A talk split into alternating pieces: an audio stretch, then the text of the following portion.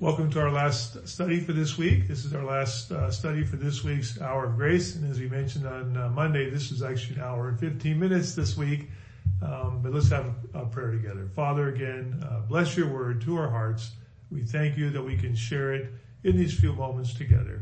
In Christ's name, amen.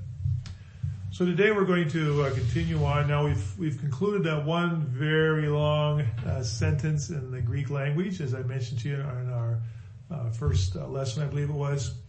And today we're going to go to uh, verse fifteen, and you'll notice a lot of your Bibles have a heading here that's sort of a break in thought. And you'll notice uh, with this that it begins in uh, verse fifteen. Paul says, for this reason. And of course that uh, raises the question, is it uh, for the following reasons? For this reason, ever since I've heard about your faith in the Lord Jesus and your love for all the saints. Is that the reason? Or is it for these reasons, for the reason of all these things we have just uh, spoken of in this uh, long uh, eulogy, as I suggested in, the, in those first uh, fourteen verses. Most of the commentators uh, do tend to have it reflect backwards, and I'm sure it includes both thoughts, but the idea is, in light of all these things that we have just talked about in this eulogy, Uh, it is kind of interesting. Oftentimes we see here a thanksgiving of the Apostle Paul, that that comes right at the beginning of the epistles after the greeting. Here we have the greeting and this long blessing uh, to God, really. Blessed be the God, Father of our Lord Jesus Christ, who blessed us with all spiritual uh, blessings in the heavenlies, and he goes through all the blessings and all the ramifications of that. And then he has uh, his thanksgiving. So let's let's think of it in terms of, in light of all of those things we covered, uh, that's taken us uh, nearly two weeks to cover in this uh, long uh, uh, eulogy, this long blessing of God, what were some of the high points? What were some of the things that we talked about? Well, first of all, all the spiritual blessings uh, in the heavenlies that he has blessed us with. We saw that word uh, blessed and blessings uh, three times in that passage. He has chosen us. And we've seen this twice in that, that he that he, he made a choice, that, that God has called us to himself, and his, out of love has chosen us. He's made us holy and without blame. He's declared us to be saints, holy and without blame before him in love. We were adopted into sonship. We were adopted into Christ as his own. We also were given grace freely, the grace that was freely given us. All these thoughts we covered in that eulogy, in that long prayer. Redemption through his blood, the forgiveness of sins. Made known to us the mystery, we talked about that quite a bit, the mystery of his will, that God chose to reveal it, to make known to us the mystery of his will. He has predestined us. And the focus there, we talked about predestined for what? Predestined to. And he tells us what he predestined us to, that we are to be included in the Lord Jesus Christ. We are included in Christ.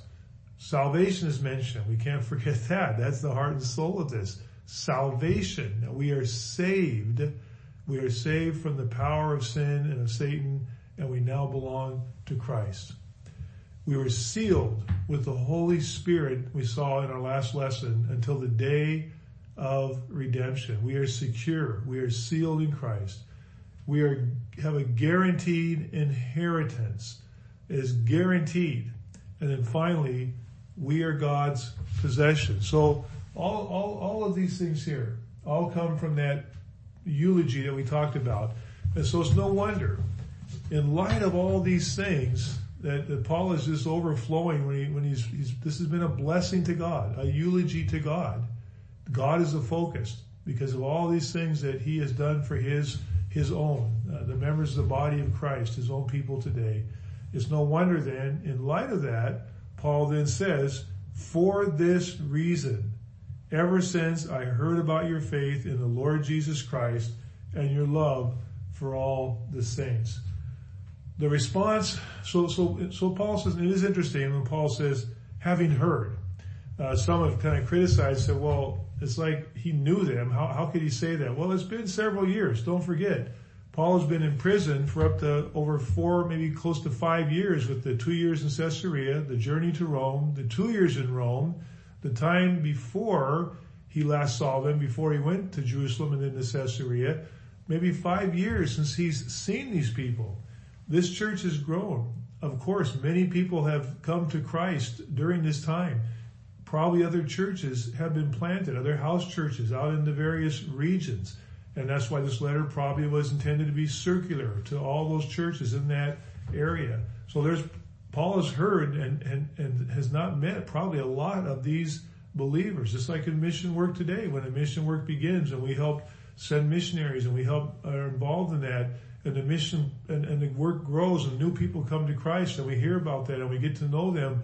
But uh, this this is a new uh, new group of people. And so Paul says, I've, I've heard about you. I've heard about you. I haven't met all of you, but I've heard about you. And Paul's res- uh, and, and and it's the it's the people's response to those things he mentioned in that blessing. And what I've heard is is wonderful, Paul says. Your response to those things has been faith in the Lord Jesus Christ.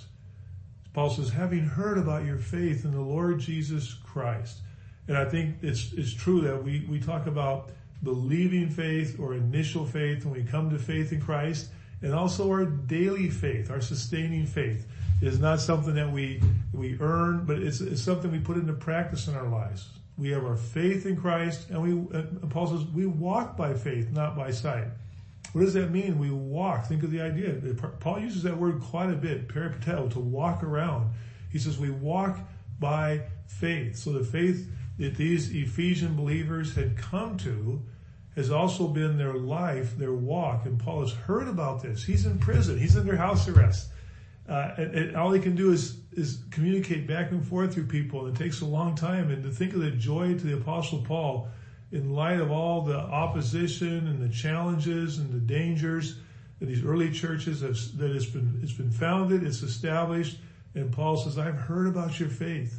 And not only that, I've, I've heard about your faith in the Lord Jesus Christ, and I've also heard about your love. And I want you to notice, now this is our word agape again. I mentioned to you a couple sessions ago that while this word was in the Greek language, it was not real prevalent. It almost becomes a uniquely Christian word to describe God's love and then the love they are to have to one another. As in the book of John, chapter thirteen, the Lord Jesus Christ. Uh, we'll be selling, celebrating uh, this coming week uh, Good Friday. And, and we think of that Last Supper, that Passover supper where the Lord said to his disciples, by this all men will know you are my disciples by your love for one another.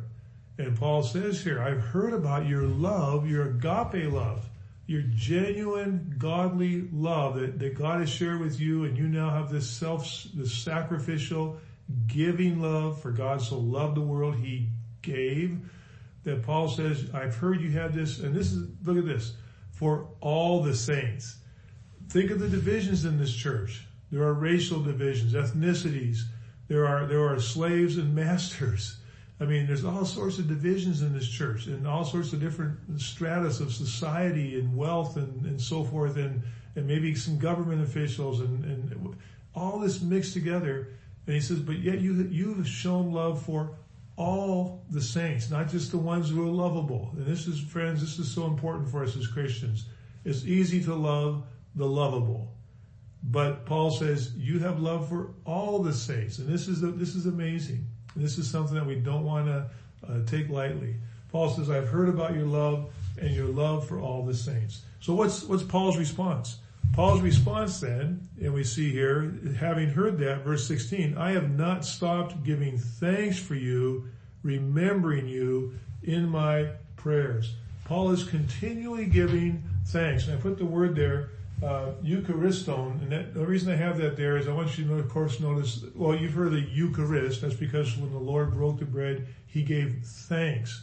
And so that's where the phrase, the Eucharist, comes from, that we call Uh, the, the communion, for example. He gave thanks. But I want you to know one of the, the roots of there is this word charis, Eucharist, charis. And of course, that's the word that also is the word for grace.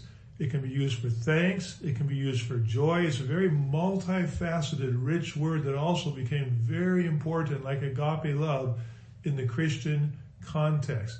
And Paul says, I'm continually giving thanks for you. Now, Paul, as a, as a, as a, as a rabbi, as a, as a Jew, uh, he was used to regular times of prayer. And so Paul would have these regular set times of prayer. And that's what I think when he means here, that I continually pray for you. That every time I, I stop and have my prayer times, I'm including you in those prayer times. And I just want you to remember that word. That's a very important word. Remember that, that, that thought in there of, of the joy and the grace that's part of thanksgiving. Paul says, I'm giving thanks for you and I, my, and my continual prayers for the Ephesians. I'm giving thanks and I'm continually praying for you. And so, uh, but what is the content of Paul's prayer? In this next section now, you notice in your Bible from verse fifteen, possibly through verse twenty-two, is this prayer.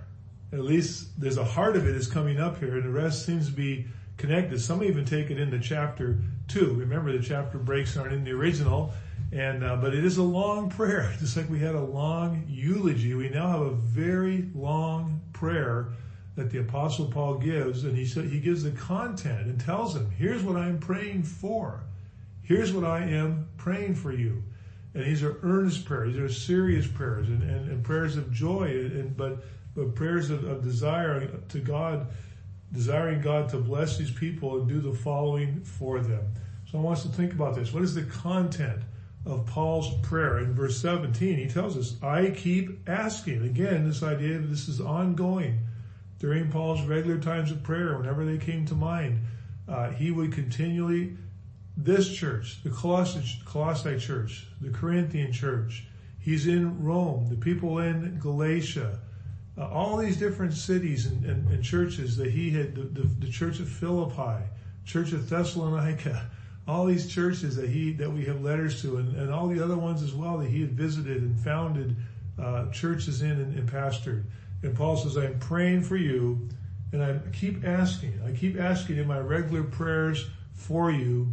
And I want you to notice the Trinity here. I keep asking that God of our Lord Jesus Christ, the glorious Father, may give you the Spirit. So you have the Father, you have the Son, and you have the Spirit. I believe here when it says Spirit, you notice in your translation it might be capitalized.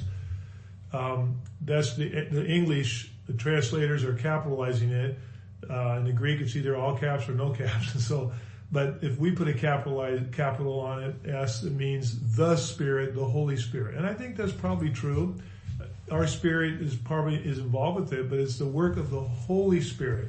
And Paul says here that I keep asking the God of our Lord Jesus Christ, the Lord Jesus Christ. The Lord is very important. And Christ, Messiah, the Lord Jesus Christ, the glorious Father, may give you the spirit of wisdom and revelation, revelation, so you may know him better. We're going to come back to that. We're going to come back to that and talk some more, because that's going to really be developed in this prayer.